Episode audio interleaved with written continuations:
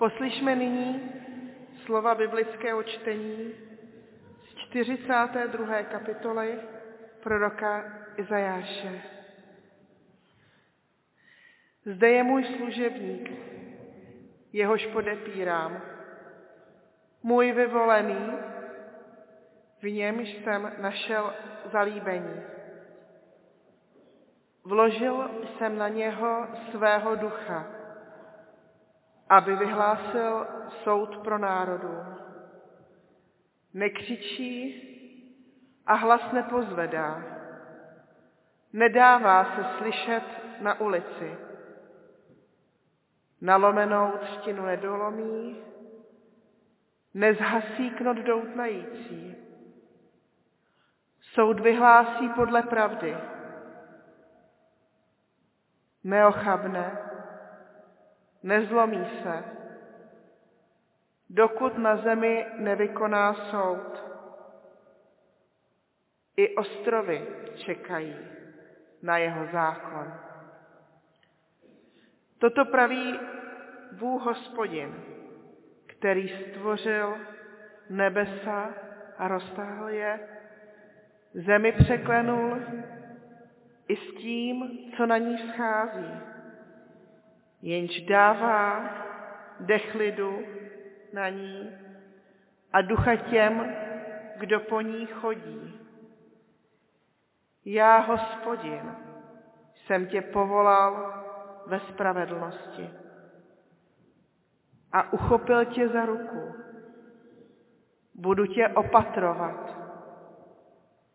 Dám tě za smlouvu lidu a za světlo pro národů, abys otevíral slepé oči, abys vyváděl vězně ze žaláře.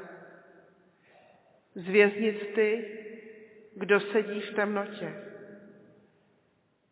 Já jsem hospodin, to je mé jméno. Svou slávu nikomu nedám. Svou chválu nepodstoupím modlám. Hle, už nastalo, co bylo na počátku. Teď oznamuji nové věci. Dříve, než vyraší, vám je ohlašuji.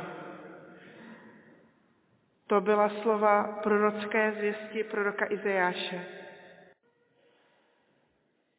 Milí přátelé, bratři a sestry v Kristu, scházíme se dnes, abychom se radovali z toho, jak se k nám lidem Pán Bůh sklonil ve svém synu. Za slovy písma, za slovy písní můžeme opakovaně slyšet ujištění o tom, že Bůh posílá do našich životů světlo svého spasení. Skrze proroka Izajáše byla dána božímu lidu zaslíbení, která budeme nyní společně zvažovat. Přesuňme se nejprve do doby, kdy tato Izajášovská proroctví vznikají. Jsme v 8. století před Kristem, v období, ve kterém vzniká první veleříše této oblasti, Asýrie, která vojensky nelítostně rozšiřuje své území. Roku 721 padá do jeho rukou Samaří. A následují deportace, nejdříve panovníka a šlechty, posléze i značné části národa.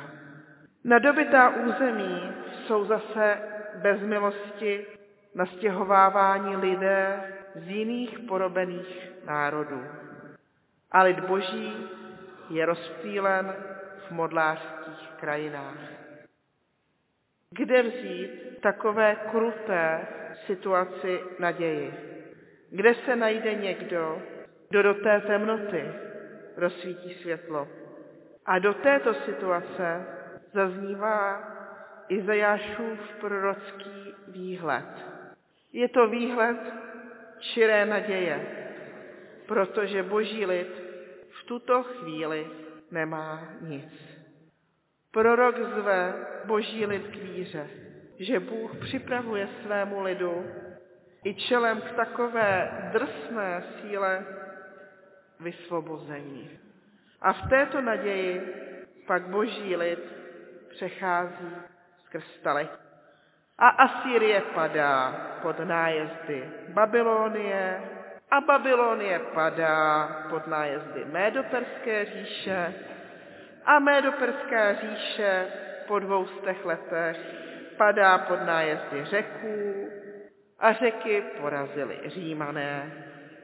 A vidíme, že jakkoliv mocná říše, veleříše, jakkoliv vlivná světská moc se neudrží dlouho, netrvá věčně, jejich čas se naplnil a stávají se součástí historie. A boží lid stále vyhlíží někoho, kdo má přinést záchranu, vytouženého dárce míru a pokoje. Čekají, až se objeví ten, kdo potvrdí, že Izajáš jenom marně nesněl. A spolu s otázkou, kdo to bude, kdy přijde, si lidé opakují prorocká slova, která toho jednoho konkrétně popisují. Slyšeli jsme je v prvním čtení a uslyšíme je ještě z Hendlova Mesiáše. Neboť se nám narodí dítě, bude nám dán syn, na jeho šrameni spočine vláda a bude mu dáno jméno, divuplný rádce, božský bohatýr, otec věčnosti, vládce pokoje. To nejsou jména, to jsou vladařské tituly. Přijde konečně někdo, kdo by dokázal poradit, co dál, divuplný rádce. Přijde konečně někdo, kdo v boží síle povede boží lid, božský bohatýr. A přijde konečně někdo, kdo před božím lidem otevře dobrou budoucnost, vládce pokoje. Přijde konečně někdo, kdo otevře božímu lidu dobrou budoucnost bez konce, otec věčnosti. Odpověď nabízí Izajášovský text, který jsme před chvílí slyšeli. Zde je můj služebník. Nekřičí a hlas nepozvedá. Nedává se slyšet na ulici. Nalomenou ústinu nedolomí, nezhasí knot doutnající. Soud vyhlásí podle pravdy. Vložil jsem na něho svého ducha, aby vyhlásil soud pro národům. Neochabne, nezlomí se, dokud na zemi soud nevykoná.